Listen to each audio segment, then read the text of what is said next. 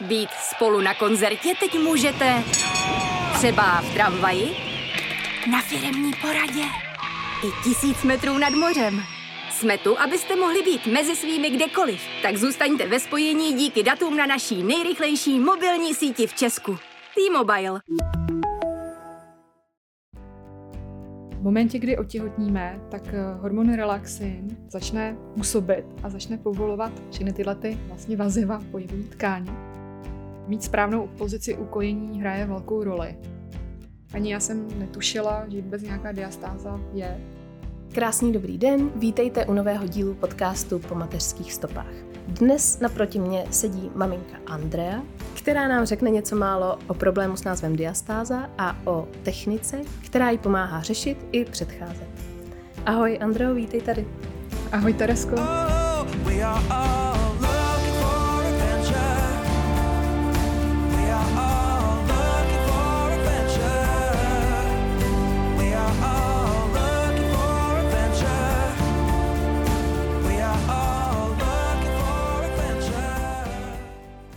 Klasicky začneme otázkou, kterou mám na všechny hosty. Jak si užíváš mateřství a jak dlouho seš máma? Tak já už jsem máma docela dlouho. Synovi bude 10 let teďka v květnu. A mateřství si užívám, asi dá se říct, možná teď víc než kdy dřív, protože se syna se stává takový parťák pro život. A můžeme spolu dělat všechno, všechny sporty, chodit na kulturu, dokážeme se o spoustu věcech bavit. Takže jako miminka jsou krásný, rostomilí, ale teď, teď konečně jakoby mám větší odezvu. A nejhezčí je, když přijde a obejme mě a řekne mě, že mě má moc rád. Tak to je, to je asi to nejvíc. Řekni mi teda, jak jsi se dostala k tomu, o čem se dneska budeme bavit. Eh, jak se dostaneš k nějaký jako neznámý cvičební technice? Eh, bylo to proto, že ty jsi měla sama nějaký problémy? Přesně tak. Eh, já jsem vlastně dlouhý, nebo dlouhý, několik let jsem pracovala v realitách, takže úplně v jiném oboru. Eh, vystudovanou mám ekonomii a když jsem eh, porodila syna, tak mi zůstávalo prostě hrozně velký břicho. Tak ze začátku jsem si myslela, že to je v pohodě, že prostě nějak se to poddá, nebo prostě nějak, nějak se to uh, vyřeší. A chodila jsem na dlouhé procházky s kočárkem a jedla jsem tak nějak rozumně a prostě dá se že do toho roka, eh, kdy byl synový rok, tak eh, jsem měla původní váhu. Nicméně svý původní kaloty jsem pořád nedopla. A velice dlouho jsem musela nosit takový ty těhotenský s gumou a spoustu volných prostě modelů a často jsem měla otázky, jestli nečekám už druhé dítě. Takže eh, to bylo vlastně něco, co, co mě donutilo pátrat, co je vlastně ten můj problém. Eh, protože evidentně teda nebyl ve váze nebo v nedostatku sportu. A hledala jsem, hledala jsem, až jsem zjistila, že zřejmě mám diastázu, neboli rozestup přímého příšního svalu. No a tak jsem prostě hledala různý prostě rady, videa, dokonce vím, že jsem byla i na nějakých jakoby fyzioterapiích a nic moc mi nepomáhalo. To břicho zůstávalo furt stejně velký. Eh, dokonce jsem měla takový ten částečně i vystouplej pupík, který přetrvával. No a jednoho dne prostě mě napadlo eh, ten problém zadat do Google v angličtině a těch informací najednou jako bylo víc. A našla jsem eh, techniku, která se jmenuje teda Tupper technika, která mě velice zaujala, protože nabízela trošku jiný řešení než všechny ty rady, co jsem měla dosud. A tak jsem si objednala jejich balíček na domácí použití, který obsahoval video, příručku a pás. A zkusila jsem to na sobě. Říkala jsem si, že nic horšího, než vyhodit nějaký peníze, se stát nemůže. No a bylo to něco, co mi opravdu hodně pomohlo. Už eh, dá se říct, za první šest týdnů uh, jsem měla o nějakých 6 cm míň v pase a 5 cm míň přes břicho. A konečně jako by se něco dělo. Takže uh, bylo to něco, co mě jako absolutně okouzlilo. A když jsem potom tak nějak jako si hledala na internetu ještě něco k té technice, tak jsem zajela do nějakých eh, diskuzí maminek a zjistila jsem, že se o té eh, o technice baví, ale že vlastně je pro ně problém, eh, že to je jenom možný objednat ze zahraničí, že to je v angličtině, že prostě si nejsou jistý, když to objedná, jestli tomu videu budou rozumět, jestli vůbec ten balíček přijde. A vlastně bylo tam spoustu tady té nejistoty a jak jsem se tak trošku nudila na mateřský ve smyslu jako by toho mozku, ne, ne, samozřejmě, že bych neměla dost práce, Uh, tak mě napadlo, že by bylo fajn vlastně ten produkt dostat uh, do Česka a udělat si takový e-shop, kde bych prostě mohla ty produkty nabízet. A případně, když se vrátím do té své původní práce, tak prostě můžu večer jeden, dva balíčky třeba zabalit. No a tak to byla taková jako původní idea. Nicméně se to... Realita byla jiná potom. Přesně tak, ubralo se to trošku jiným směrem, protože nejdřív jsem zjistila, že vlastně Julie Tuplerová, která je tvůrkyní nebo autorkou té metody, tak vlastně nechce, aby to prodávalo jen tak kde kdo. Chce, aby vlastně to vždycky byl nějaký profesionál, který se tomu fakt věnuje a tu licenci nebo to členství v tom programu vlastně dává jenom lidem, kteří mají určitý vzdělání, buď musí být lékaři, nebo fyzioterapeuti, anebo aspoň fitness trenéři. Takže už první podmínkou vlastně bylo vůbec nějaká moje rekvalifikace, minimálně teda na trenéra fitness. Takže to jsem nejdřív musela absolvovat. To mi trvalo zhruba nějaký 3-4 měsíce, ten rekvalifikační kurz zakoučený zkouškou. A potom jsem musela dělat u ní studium, ještě té techniky, což teda bylo online přes dva měsíce, ale bylo zakončený zkouškou uh, v New Yorku, kam jsem musela teda osobně přiletět a, a vlastně projít zase dvoudenním ještě intenzivním školením a zakončený dlouhým testem a vlastně i osobní zkouškou, kde jsem musela opravdu na nějakém modelu, na zapůjčeným lidským modelu, uh-huh. prostě ukázat, jak vedu vlastně celou lekci s tím klientem, jak ho dokážu vyšetřit, jak si dokážu cvičit, jak mu dokážu všechno vysvětlit. Takže uh, bylo to trošku takový jako zariskování, protože ty investice nebyly úplně malý a nevěděla jsem, jak to úplně jakoby vlastně bude. Ale tím, že mě to prostě nadchlo, tak, tak už eh, jsem nedokázala nepokračovat dál. Hmm, hmm. No, takže pak jsem udělala tady, ten, eh, tady tu zkoušku a začala jsem vlastně s přípravou webových stránek, tak to mi taky zabralo pár měsíců. Takže potom, dá se říct, až od roku 2016, eh, kdy synovi už byly nějaký tři roky, tak jsem spouštila webovou stránku s e-shopem. Nicméně velmi záhy se ukázalo, že o ty domácí produkty sice zájem je, ale mnohem větší byl o to, aby vlastně ty lidi měli s kým se potkat osobně, aby, aby jim někdo dokázal opravit, aby dokázal někdo vyšetřit. A tak se to najednou začalo nějak nabalovat, až se to překlenulo do toho, že jsem se tomu vlastně začala plně věnovat, včetně těch osobních tréninků. Tohle můžu potvrdit, že já když jsem zjistila, že mi zůstává to břicho po porodu, tak eh, jsem si i zakoupila nějakou příručku, jak se sama jako vyšetřit, jestli tu diastázu mám. A já jsem vlastně u tohohle kroku skončila, že jsem nebyla schopná to sama odhalit, protože všechny ty, i na netu se dají samozřejmě najít eh, postupy, jak na to přijít, ale já to tam jako nedokážu nahmatat a nevím, co tam mám přesně cítit, i když to tam dobře popisují všude trošku jinak. Takže tohle si myslím, že je právě to, proč ta osobní konzultace vlastně nakonec je to nejlepší, protože to ví člověk jistě. Tomu úplně rozumím, protože i ty mý začátky, když jsem se učila vlastně vyšetřovat eh, klienty, tak eh, není to nic jednoduchého. Když je ten rozestup opravdu, opravdu velký a je to jasný jak facka, když to řeknu mm-hmm. jednoduše, tak každý asi cítí, že tam má nějakou mezeru eh, mezi svalama, ale pokud to není až tak jednoznačný, tak opravdu musím říct, že mě to stálo spoustu, spoustu a spoustu zkušeností, než jsem se naučila opravdu cítit eh, i menší detaily v tom břiše a tím, že dneska v podstatě skoro vyšetřuju denně minimálně jednoho klienta nebo víc, tak, eh, tak to mám v ruce, ale vyšetřit se sám doma není tak jednoduchý, i když je spoustu návodů. Návod můžu určitě dát, eh, kdyby byl zájem. Máš to na webu, jsem koukala, myslím. Mám to na webu, hmm. no. Takže určitě můžu dát návod, ale pokud si chce být někdo jistý nebo prostě něco si tam nahmatá, není si jistý, tak určitě vždycky asi lepší se nechat vyšetřit.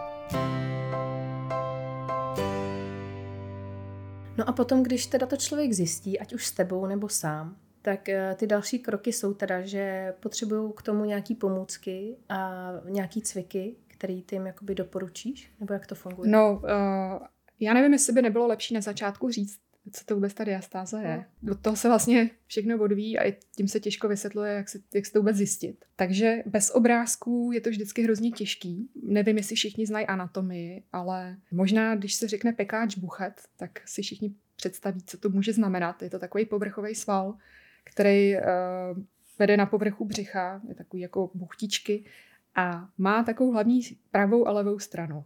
A ta pravá levá strana je spojená vazivovým pruhem. Jmenuje se linea alba. Takový jako bílý pruh vlastně v doslovném překladu. A tady to eh, vazivo vede od hrudní kosti, což když by si posluchači chtěli nahmatat, tak je mezi žebrama takhle ta hrudní kost a vede až ke stytký kosti dolů. A když to hodně zjednoduším, tak eh, to vazivo by mělo být takový úzký a silný jako provaz. Takže vlastně máme pravou stranu přímého svalu, pevný vazivo a levou stranu přímého svalu. Tohle je něco, co pěkně eh, vytváří eh, oporu páteři, co pěkně drží orgány uvnitř břicha, ale pokud tady to vazivo je vystavený nějakému tlaku, natahování, i třeba operativnímu zásahu, tak se může stát, že se prostě eh, vytáhne do stran, něco jako bychom si představili třeba folii na potraviny a potom ta pravá a levá strana toho přímého svalu jsou víc od sebe. A když eh, jsou víc od sebe a jsou spojený vlastně velmi slabou folií na potraviny, nebo může to být různě vytažený, ale tak eh, vlastně ty orgány se trošku tlačí z břicha ven. Takže esteticky vždycky ta diastáza dělá větší břicho, vyklenutý břicho. Samozřejmě, čím to vazivo je širší a slabší, tak, eh, tak je to víc a může dělat až takový ten vystouplej pupík. Pak uh, může samozřejmě, krom té estetiky, to je asi důležitý říct, působit spoustu zdravotních uh, problémů, takže nejde jenom o ten vzhled, ale uh, může způsobovat bolesti zad, protože je tam horší opora pro páteř, může způsobovat bolesti svalů v horní části zad, protože bývají často přetížený, protože to břicho jim zjednodušeně nepomáhá ke spoustě věcí. Může způsobovat trávicí potíže, protože ty střeva taky nemají takovou oporu, mají trošku víc prostoru. A s diastázou určitě zatěžeme víc pánevní dno, určitě tam potom riziko vzniku kýly a, a tak dále. Takže diastázu je vždycky dobrý určitě nějakým způsobem řešit nejenom kvůli tomu vzhledu. Takže nejenom když se zeptají vás, jestli čekáte další miminko, když už máte doma tři velký děti, ale, ale i kvůli těm zdravotním potížím. Mně při tom tvém vyprávění vlastně došlo, že jsem mnohokrát slyšela, že e, velmi často se stává, že si to vlastně i cvičením třeba nějakých jako klasických břišních cviků e, ženský po porodu sami nespravají, naopak zhoršejí. Jako stan- může se to stát, že si to jako ještě cvičením zhoršíš? Může se to stát a dobrý je říct, že vlastně tenhle problém se netýká jenom žen, po porodu. Diastázu můžou mít i děti, i ženy před porodem, i muži. Uh-huh, uh-huh. Diastázu může mít vlastně každý z nás. A jak jsem už uh, řekla, tak vlastně diastáza je vytažený vazivo. A aby se vytáhlo, tak musíme vlastně dělat něco, co vytváří sílu nebo tlak na to vazivo, což je buď vnitrobřišní tlak, který vlastně vzniká u každého pohybu, který my přes den děláme. Takže když jenom staneš ze židle, vytvoříš vnitrobřišní tlak. A když zakašleš, tak toho tlaku je o něco víc. Když zvedneš třeba těžký dítě, tak toho tlaku je zas o něco víc. Když budeš uh, třeba posilovat posilovně s těžkou váhou, tak nemusíš ani cvičit na břicho, ale pokud prostě zvedáš třeba činky na biceps, tak zase vytváříš hodně vnitrobříšního tlaku. A nebo potom to můžou být nějaký pohyby, který to vazivo natahujou. Může to být uh, hodně třeba záklony, mosty, pozice, které, které otevírají žebra takže natahují hodně, tu horní část vaziva, která je mezi žebrama. A nebo potom některé typy sportů, který mají takový hodně silový křížový pohyb dopředu, jako je třeba tenis, golf, uh, nějaký softball, prostě kde vedu úder zprava, končím úplně za hlavou a vlastně to vazivo je natahovaný, nata, nat, natahovaný takovým křížovým pohybem. Takže uh, to jsou takové věci, které tu diastázu můžou způsobit. Můžou způsobit břišní operace, Eh, když se zasáhne do toho břicha, tak eh, může toto vazivo taky oslabit. A samozřejmě teda nakonec jsem nechala eh, to těhotenství, ale je to jeden z nejčastějších důvodů, mhm. Protože ta rostoucí děloha je takový tlak, který se ovlivnit nedá. To velmi často tu diastázu vytváří, dá se možná říct klidně až v 60-70% případů po porodu ty ženy tu diastázu mají. Teď jsem úplně zapomněla tu tvoji otázku původní. Jo, tím nevhodným cvičením, že se to dá vlastně zhoršit. Je to tak, protože stejně tak, jak tu diastázu můžu vytvořit, tím, co jsem teďka popsala, tak vlastně, když už nějakou mám, třeba po tom porodu, tak ji můžu ještě zhoršovat. Takže když mám diastázu po porodu a budu cvičit cviky, které buď to vazivo budou nějakým způsobem natahovat, nebo budu u toho vytvářet hodně mít do břišního tlaku, tak vlastně můžu samozřejmě tu diastázu mít potom ještě horší. A i se s tím setkávám, že mi přijdou klientky třeba rok po porodu a říkají, to břicho bylo docela dobrý ještě po tom porodu. Ale teď v poslední době se mi to nějak jakoby fakt hodně zhoršilo. A když pátráme, tak zjistím, že samozřejmě zvedají čím dál těžší dítě, protože dítě roste, že konečně už mají trošku času, tak začali nějak cvičit. A vlastně se tam přidá třeba víc faktorů, který který to vazivo ještě zhorší, takže je to tak. Co lidi s nadváhou, těm se to taky rozestupuje, ne? A jakoby, ani to nemusí být teda pohybem, může to být i třeba mm-hmm. přejídání. Uh, pokud eh, je tam nějaký vyšší nárůst váhy v hmm. oblasti břicha, tak samozřejmě pak je to břicho těžký a může taky to vazivo natahovat. Hmm. Takže i tohle. Neřešila bych nějakých sem tam pár kilo, ale buď nějaký výraznější přírůstek v eh, oblasti břicha třeba v krátké době, tak to hodně natáhne. A nebo samozřejmě, když jsou pak ty lidi hodně, hodně obézní a to břicho je těžký, tak samozřejmě to k tomu může také přispívat. Takže vlastně to je takový jako celoplošný problém, který může zasáhnout úplně kohokoliv a moc, moc se o tom ale dřív nemluvilo, ne? E, moc se o tom nemluvilo. Vlastně když, e, jak, jsem, jak jsem říkala, ani já jsem netušila, že vůbec nějaká diastáza je. A já jsem se celý život věnovala sportu. Dělala jsem moderní gymnastiku, dělala jsem florbal závodně. Pak jsem hrála rekreačně tenis, rekreačně golf a když jsem otěhotnila, tak jsem měla pocit, že musím jako do poslední chvíle furt vydržet aktivní. Takže jsem pravidelně chodila cvičit a plavat a vlastně když zpětně jakoby uh, vím, kolik času jsem trávila ve špatných pozicích, špatnýma pohybama, špatnou zátěží, ale vlastně jsem o tom neměla ani páru, že nějaká mm. diastáza existuje, takže dřív se podle mě o tom nemluvilo a teď v posledních letech začíná to téma být trošku víc probíraný, víc subjektů se tomu začalo věnovat, takže to je určitě dobře. Tak se pojďme vrátit teda k tomu postupu. Teda když si to člověk diagnostikuje, ať už sám nebo s někým, tak co, co potom by měly být ty další kroky? Tak uh, konkrétně u té mojí techniky, u tupler techniky, tak je vlastně důležitý spojit několik kroků dohromady. První asi nejdůležitější krok je se naučit to vazivo chránit před tím tlakem a natahováním, ať už v těch běžných denních pohybech nebo v nějakém vlastně tvém cvičení. To se dělá tak, že se naučíš používat příčný břišní sval. Pozor, ne přímý, ale příčný. Aha. Trošku v té češtině tam je P a P, ale příčný břišní sval je takový hluboký břišní sval, je to úplně ta nejspodnější vrstva břišních svalů a má tvar korzetu. Vede od obratlů páteře dopředu, takže tvoří korzet. A tenhle ten sval slouží vlastně k přitažení břicha k páteři, nebo prostě je to ten pohyb přitažení břicha k páteři nebo s uvolněním s nádechem od páteře. A ty se musíš naučit používat tenhle ten sval při všem, co děláš. To znamená vždycky se naučit přitáhnout břicho a potom třeba se zvedat ze židle. Jo? Nebo cítíš, že na tebe jde kašel, tak zase přitáhneš ten příčný sval, držíš ho a kašleš. A tohle je vlastně věc, kterou se musíš naučit eh, nejenom v těch běžných denních pohybech, to znamená vlastně správně eh, se zvedat ze židle, sedat si na židli, lehat si do postele, zvedat se z postele, správně zvedat těžké věci, to je úplně zásadní ale musíš se to naučit i v nějakém tvém právě cvičení. Takže pokud děláš nějaký cvičení nebo sport, musíš se to tam naučit taky používat. Takže i u cvičení bicepsů je nutný správně používat břicho. I u jízdy na kole třeba je důležité správně používat břicho, abys prostě nepouštěla ten nitrobřišní tlak na to slabý vazivo. Takže důležitá je určitě určitě ochrana toho vaziva. E, promiň, že ti skáču do mm-hmm. řeči, mě zajímá, jak dlouho se tohle člověk učí. Jestli to jsou jako hodiny, dny, týdny. Tak určitě je to tisíce a tisíce opakování, protože pokud třeba 30 let děláme něco nějak, e, tak to nejde změnit ze dne na den. Takže i tím se snažím vždycky uklidňovat klienty, že je potřeba postupně měnit ty návyky, že už 30% třeba je opravdu úspěch. Ale je potřeba na tom opravdu soustavně pracovat eh, dlouhodobě, aby se to člověk naučil. Nicméně, pokud se to pak naučíš, tak je to super, že ti to, dá se říct, do smrti zaručí, že nebudeš tu břištní stěnu zatěžovat.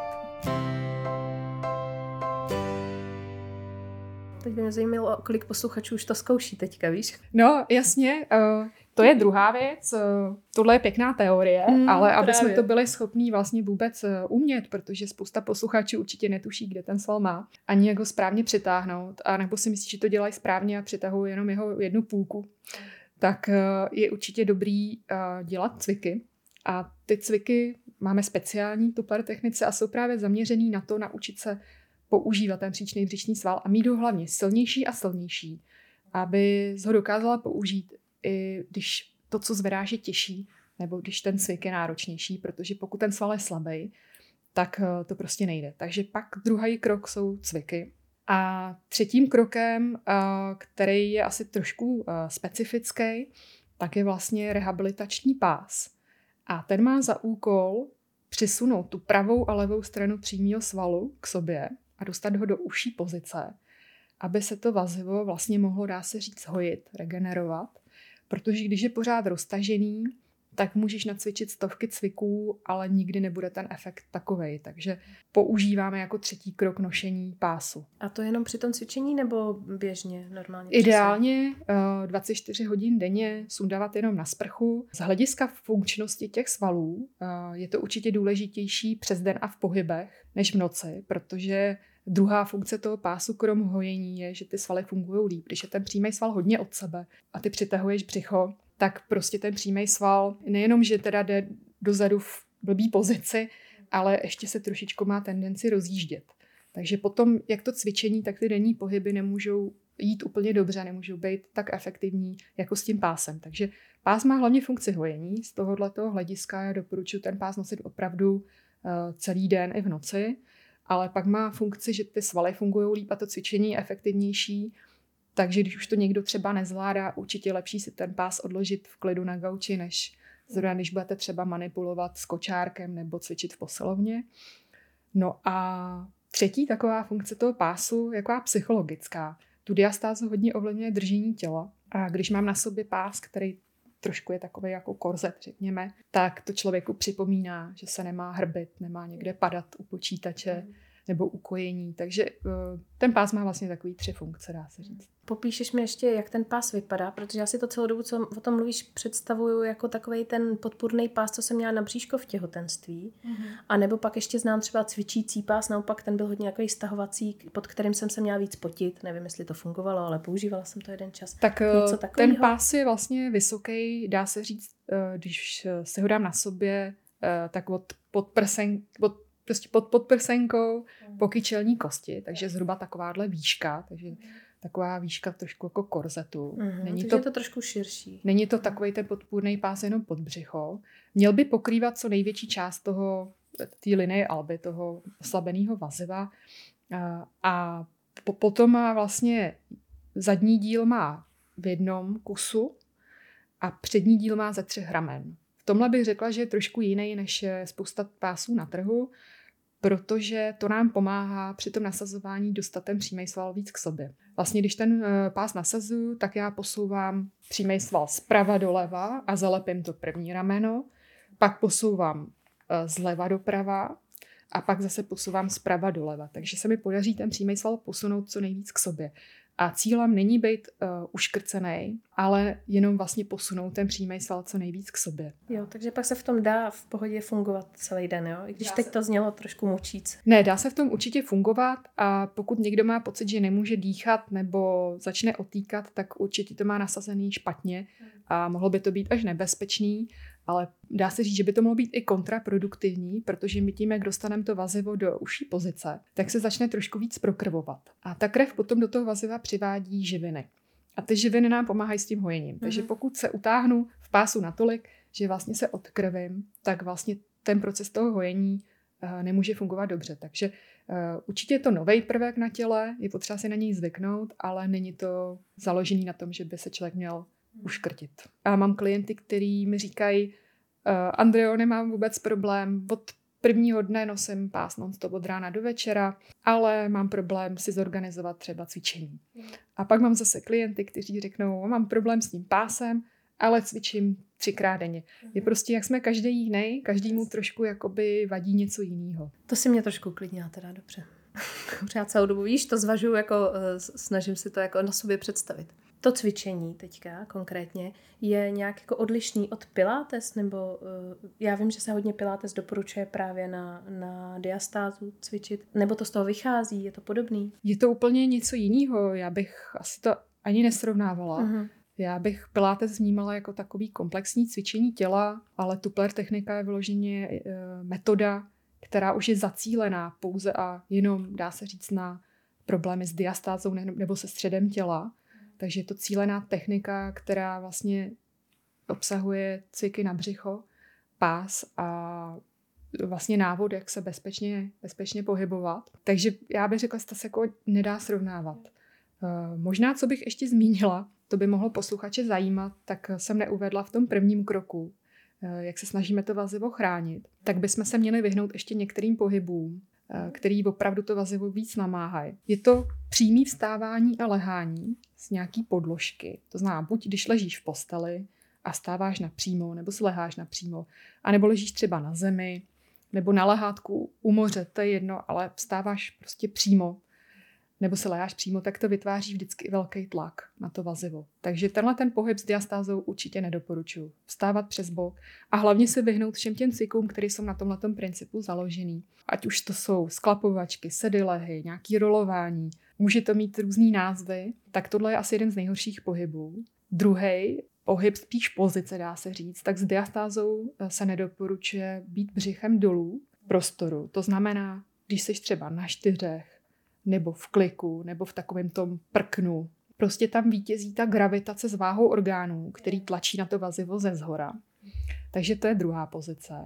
Pak už jsem to trošku, myslím, naťukla uh, otevírání žeber, takže jakýkoliv záklony, mosty, příliš mnoho plavání nebo nějaký prostě protahování, kde by jako člověk hodně otevíral hrudník, tak může natahovat tu horní část vaziva. Takže to je taky dobrý jakoby být na to opatrný. A poslední je potom ten křížový pohyb slou dopředu, což jako je buď křížová sklapovačka, kde to je takový, dá se říct, dvojitý zlo. Jdu nahoru, vytvořím tlak a pak to ještě křížově natahuju. A nebo prostě nějaký ty typy sportů, kde je ten pohyb křížem silou dopředu. Tak to si vyjmenovala všechno to, co ženský právě se snaží dělat po porodu. Tak taky jsem se to hodně a hodně nacvičila, než jsem tohle objevila, musím říct. A já si říkám, proč furt, tyjo, proč furt s tím nic nejde dělat, tak teď mám odpovědi. Když mám diastázu, eh, může se to řešit formou operace a jakoby proč, když tak ano nebo ne? Určitě. Eh, je to takzvaná abdominoplastika. To je operace, při který zjednodušeně řečeno sešijou tu pravou levou stranu k sobě. Neznám úplně technický postup, nejsem chirurg. Eh, proč ano, proč ne? Určitě je vždycky dobrý s odborníkem, s lékařem zvážit pro a proti protože jako každá operace eh, vždycky nese rizika. A tahle ta operace je poměrně velký zásah. Myslím, že to potvrdí každý plastický chirurg, že to je eh, velká operace. A chce zvážit, co to přinese a, a ty, se opakuju, ty rizika. Když eh, mám opravdu rozsáhlou diastázu, mám k tomu třeba velice vytahanou kůži, plnou strýí, prostě je opravdu závažný stav, tak tam třeba to řešení té operace může být tím krokem. Ale pokud třeba jde o menší diastázu, kůže vypadá super, stačilo by opravdu na sobě půl až třeba rok zapracovat nebo i kratší dobu, tak si myslím, že pak ty rizika jsou vyšší eh, než ten přínos.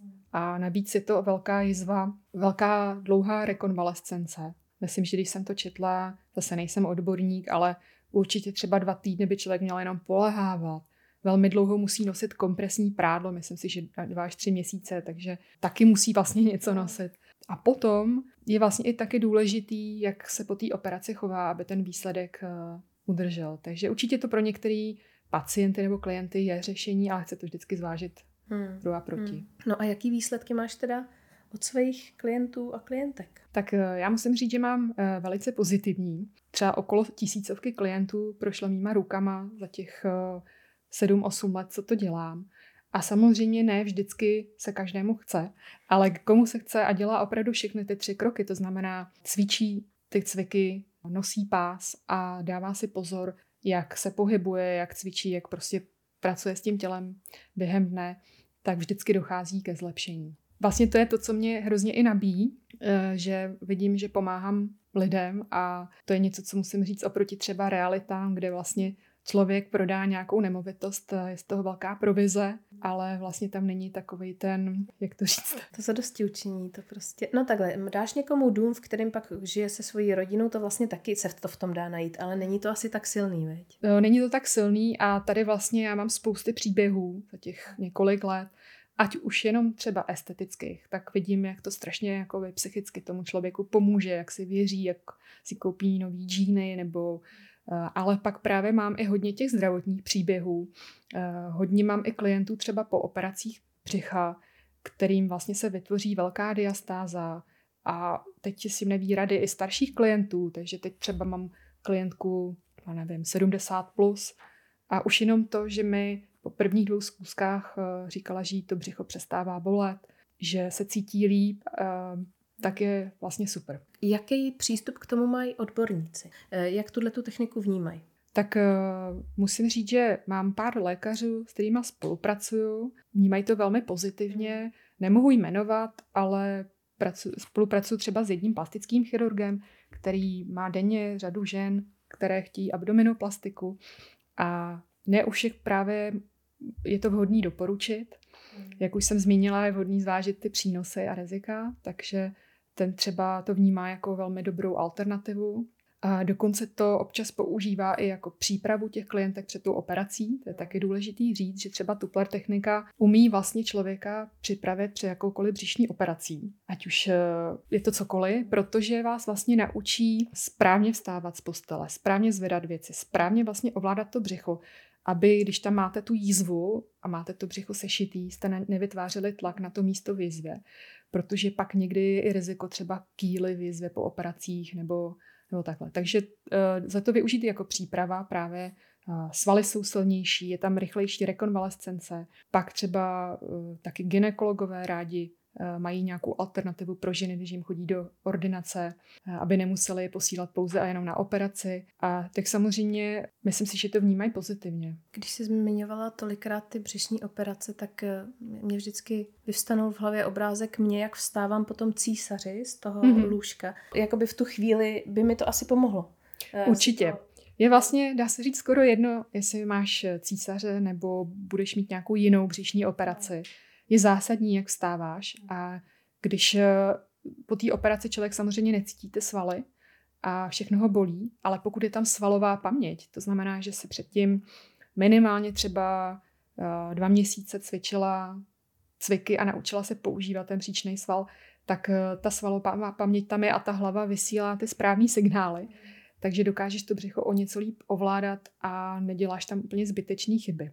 A jsou na to nějaký výzkumy, které třeba tu techniku nějak zkoumali víc do hloubky, zjišťovali, jak to pomáhá? Eh, byl dělaný jeden zajímavý výzkum už v roce 2005 na Kolumbijské univerzitě v Americe a byl teda dělaný na skupině těhotných žen. Jedna skupina nedělala tu Tupler techniku a druhá ano a ukázalo se, že to vlastně funguje i v průběhu těhotenství, že se dá ta diastáza zmenšovat. Takže tohle je třeba zajímavý výzkum a potom myslím, že asi hovoří i za vše to, že tu metodu uh, uvedla na trh Julie Toplerová, myslím, v roce 1990, jestli si to dobře pamatuju. A za tu dobu má velký, velký uh, seznamy evidence vlastně klientů a čísla a ty ukazují, že vlastně už třeba, v, myslím, v prvních šesti týdnech dochází ke zmenšení toho rozestupu až o 55%.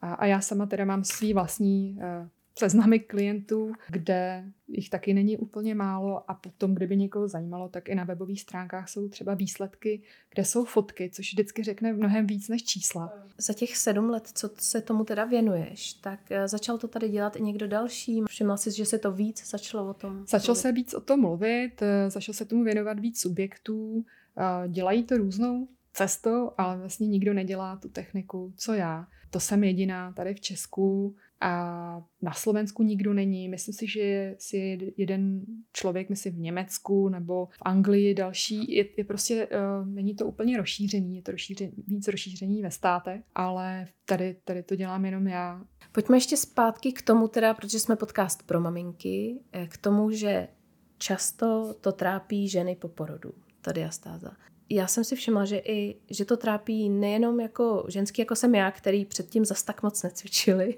přiznávám, ale i prostě holky, které fakt byly blázni do fitness, který, který cvičili každý den. Je, je to jako možný? Cvičili předtím špatně a vstávali špatně z postele? Je to tím? tak eh, otázka není úplně jednoduše položená, řekněme. Je to tak, že vlastně dokud ten člověk, eh, řekněme mladý, pevný, s pevným vazivem, může si dovolit fakt nacvičit a dělat různé věci. A to vazivo se třeba trošku vytáhne, ale velmi nenápadně eh, zůstává furt docela pevný, nebo bude třeba trošku širší, takže vlastně ten člověk ani nevnímá, že už se tam třeba v tom těle něco děje. A v momentě, kdy otěhotníme, tak eh, hormon relaxin začne působit a začne povolovat všechny tyhle ty, a vlastně vaziva, pohybové tkáně. A pak, když pořád pokračuju s tím stereotypem, eh, že vytvářím víc tlaku na tu břišní stěnu nebo dělám prostě pohyby, který eh, víc to vazivo natahujou, tak se to může velmi v tom těhotenství rychle jakoby rozjet. A potom si myslím, že jsou tam faktory, které je těžký pojmenovat určitě nějaký genetický předpoklady, eh, nějaký držení těla, nastavení pánve, nastavení hrudníku. Je to téma, s kterým se nikdo až tak nezabývá, ale vidím to dost často, že prostě třeba přichází ženy, jejichž maminky měly rozestup, jejichž babičky měly rozestup, že to bývá hodně jako nějaká i rodinná eh, zátěž. Já jsem si hrozně svoje břišní svaly, nebo spíš ne svaly eh, a rozestupy uvědomovala ve chvíli, kdy jsem vlastně malýho kojila. Hrozně si tohle jako pamatuju, jak jsem to tam měla, jak jsem cítila, jak to tam je povolený. A říkala jsem si, že přesně v tuhle chvíli to řešit nebudu. Teďka tady prostě mám malinkatý miminko, potřebuji se věnovat jemu, budu ho kojit, prostě držet na sobě, budu ležet hlavně, ať je mi to pohodlný. Ale kdybych v tu chvíli třeba věděla, že stačí trošku líp držet to tělo, tak by mi to mohlo dost pomoct asi, že? Je to velice dobrá otázka.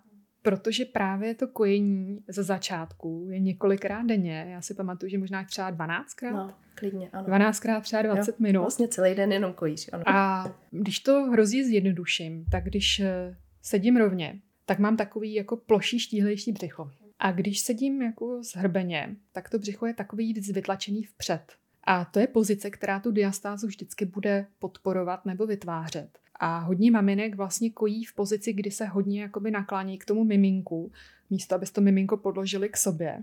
A tím pádem potom tráví strašné množství hodin denně v pozici, která tu diastázu vlastně ještě podporuje. Takže už jenom třeba uh, mít správnou pozici ukojení hraje velkou roli. A tohle hodně klientkám doporučuji, když přijdou takhle brzo a ještě kojí, tak uh, fakt se na to dát pozor. A potom, když už nekojíme, tak je zase strašně důležitý, jak sedíme no, to jsem se uh, u počítače, protože to je přesně případ, kdy strašně moc z nás má práci, kdy třeba 8 hodin denně někde sedí a pokud máme notebook eh, a musíme se k němu sklánět, tak zase to břicho máme přesně v této pozici, kdy je vytlačovaný ven. Takže já klientům hodně doporučuji dávat si monitor do výšky očí nebo si pořídit stojan na notebook. To jsou takový stojany, kdy vlastně ten monitor se tím zvedne a pak je potřeba už třeba jenom externí klávesnice za pár stovek. Klidně si i vypodložit záda, aby, abyste měli v opoře rovnější a vlastně se nehrbit té práci, protože to vidím, že hodně těch klientů potom mi přichází i z těch profesí, kde hodně sedí u počítače, nebo hod, nějaký obchodáci, co hodně jsou furt v autě, a, nebo někdo, kdo prostě si někde předklání nějaký zubař, eh, anesteziolog uh-huh. a podobně, že furt někde jako v předklonu u, u pacienta. Takže i tohle je velice důležitý, to byla dobrá otázka. No a řekni mi ještě nakonec, co říkáš na tenhle můj nešvar, že sedím s nohou přes nohu. to je špatně, že? tak zase je to špatně, protože a, aby nám fungoval ten příčný sval, tak my vlastně bychom měli mít neutrální pánev a neutrální hrudník. Mm-hmm. A když dám nohu přes nohu, tak vlastně to mám teďka taky, ale uh, tím pádem už tu pánev mám v podsazení ji v té neutrální pozici. Takže určitě nevadí, když si dám na chviličku uh, u kafe, ale není to právě vhodný při té třeba 8-hodinové práci v kanceláři. Tak teď ji samozřejmě sundám, že? protože tak sedím většinu dne, takže... Řekni mi nakonec ještě, jsme vůbec neřekli, kde tě lidi najdou. To by byla velká chyba tohle vynechat. Takže uh, můžete mě najít na www.tuplertechnika.cz uh, Tam najdete všechny potřebné informace, tam vysvětlený, co je diastáza, co je Tupler technika. Jsou tam ukázky klientů před a po, je tam uh, osobní trénink, uh, je tam odkaz na e-shop, takže jsou i balíčky pro domácí použití a je tam je samozřejmě na mě telefonní číslo a e-mail. Když si někdo není jistý, že má diastázu, nebo si vůbec není jistý, že chce eh, dělat tuper techniku, tak nabízím informační konzultaci uh-huh, s vyšetřením břicha. To trvá zhruba nějakých 30-40 minut, kde vlastně všechno vysvětlím, udělám vyšetření, řeknu klientovi, jak je na tom a následně se může rozhodnout, co by bylo pro něj nejlepší. A potom, když už se rozhodne pro osobní trénink, tak uh, pracuju na bázi vlastně uh, schůzek, který zhruba mám vždycky po třech týdnech. To znamená, není to zase tak časově náročný ke mně dojíždět. Uh, vždycky ukážu, co má cvičit, zapracujeme na, na těch denních pohybech, naučím nasazování pásu, je na to speciálně technika, jak posouvat ty svaly. A pak na sobě ty tři týdny třeba pracuje doma sám, nosí pás, cvičí, snaží se jinak hýbat. A po těch třech týdnech většinou dělám zase vyšetření břicha, aby jsem věděla, jestli se ta diastáza zmenšuje. Už po těch třech týdnech bývá eh, vidět zlepšení. A posuneme to cvičení na těžší level. A zase na sobě tři týdny pracuje doma sám a pak zase uděláme vyšetření a zase stížíme cvičení. A pak už je dobrý to třeba trošičku zkrátit ty schůzky, pak už jsou třeba jenom půlhodinový a můžeme se vidět po třech týdnech, nebo někdo už si třeba i delší dobu poradí sám. Takže takový minimum jsou ty tři uh, intenzivní tréninky nebo konzultace, řekněme. A kdo se není jistý, tak může přijít jenom na tu informační konzultaci a pak se teprve rozhodnout. A nebo jestli mám i zmínit, tak mám vlastně produkty pro domácí použití, Tedy když by byl někdo opravdu zdaleka a hodně by ho to zaujalo, tak se dá koupit instruktážní video s příručkou a pásem a vlastně mu to zašlu. Takže pak Takhle může... jsi fungovala během covidu? Eh, během covidu jsem nabízela i tréninky online, takže uh-huh. i to je ještě cesta. Už jsem to natrénovala, umím dneska ukázat spoustu věcí na kameru, umím hodně věcí i opravit, co vidím na dálku. Jediný, co neumím, tak je to vyšetření ale jde i online. A nebo někdy je i dobrá kombinace. Když mám třeba klienty zdaleka, tak si můžou koupit balíček na domácí použití, můžou se snažit se tím prokousat sami a když si potom nejsou úplně jistí, že to dělají správně nebo chtějí jenom trošku doladit, tak můžou přijet eh, na jednorázovou schůzku a tam doladíme všechno, co je potřeba. Takže jde i kombinace vlastně eh, domácího balíčku a osobního tréninku.